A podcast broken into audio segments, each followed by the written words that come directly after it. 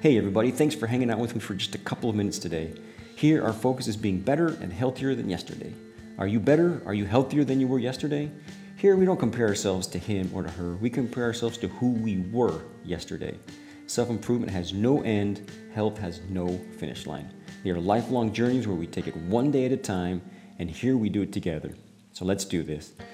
If you want to get in contact with me, the best way to do it is through benpagedc at gmail.com or on Instagram at benpagedc. And if you're listening to this, take a picture of it.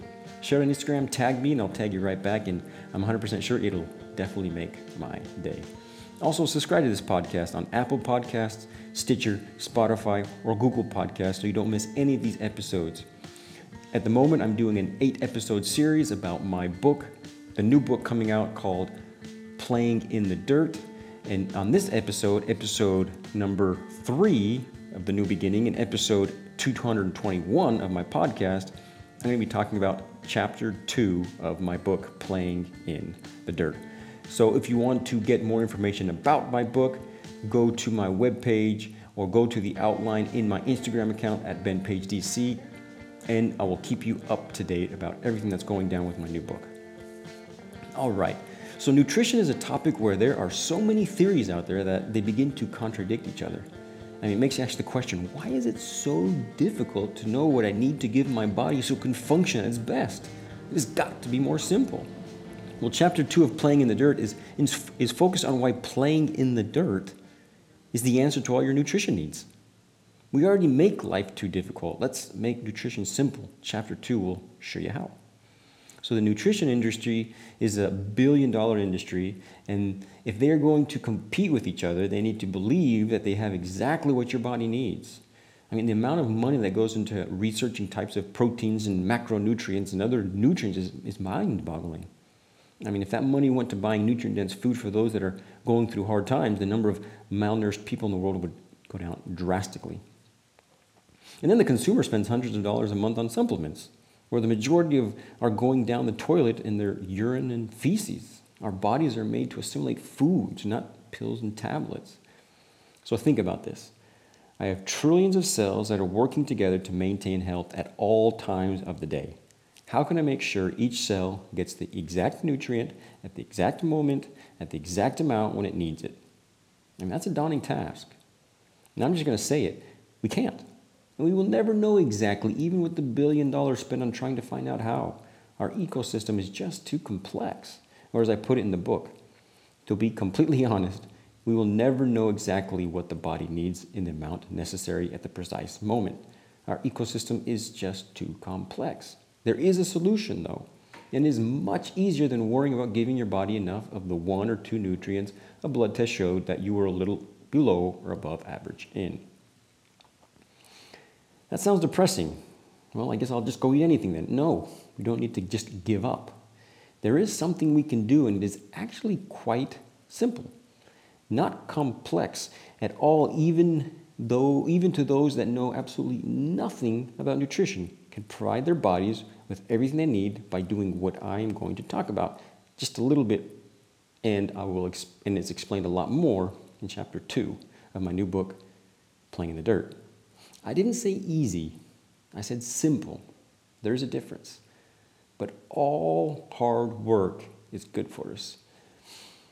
The easy answer to all our nutritional questions is grow your own food. Many times that means you have to take out grass from your backyard or your front yard and turn them into garden beds. That's awesome. Many listening are living in apartments where you don't have any land. Well, that is when you have to do what I have to do. You have to grow in planter boxes and flower pots and make sure that you compost a lot because your plants are going to need it.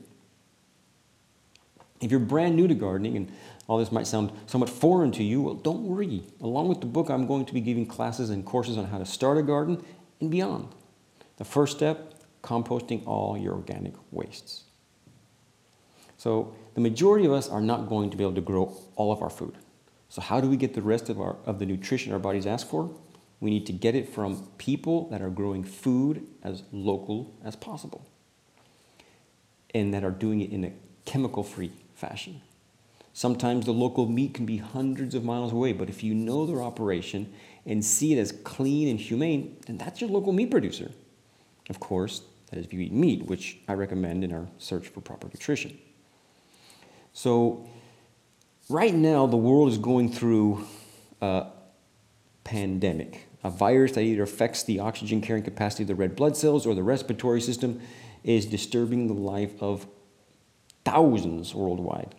It got to the point where countries started to close borders. Um, the country I am in right now, the borders are closed and, and the citizens are quarantined. And they believe that this is probably the best way to decrease the number of affected. Well, during these times is when, unfortunately, people begin to think about returning to the land because food become, could become less available. I mean, I was reading some content from Justin Rhodes, and he was saying many seed companies have increased sales about to five times because of the situation. What good are seeds if you don't know how to grow your own food? We need to be growing our own food even in good times, not because food might become difficult to obtain, but because it is the only way we can give our bodies the right amount of each nutrient at the exact amount at the exact time. So in chapter two, you will read about two personal experiences of when I remember when my nutrition was simple and worry free. Quoting straight from the book, there are two times in my life that I remember clearly when I didn't worry about nutrition at all. One was when I was a kid, without me knowing, I was getting pretty good nutrition.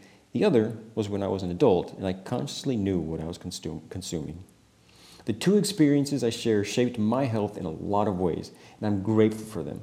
Growing your own food, or as I call it, playing in the dirt, is truly the only way to give your body everything it needs at the moment it needs it in the exact amount needed. And that is one of the reasons why playing in the dirt is so important and a key in sustainable health.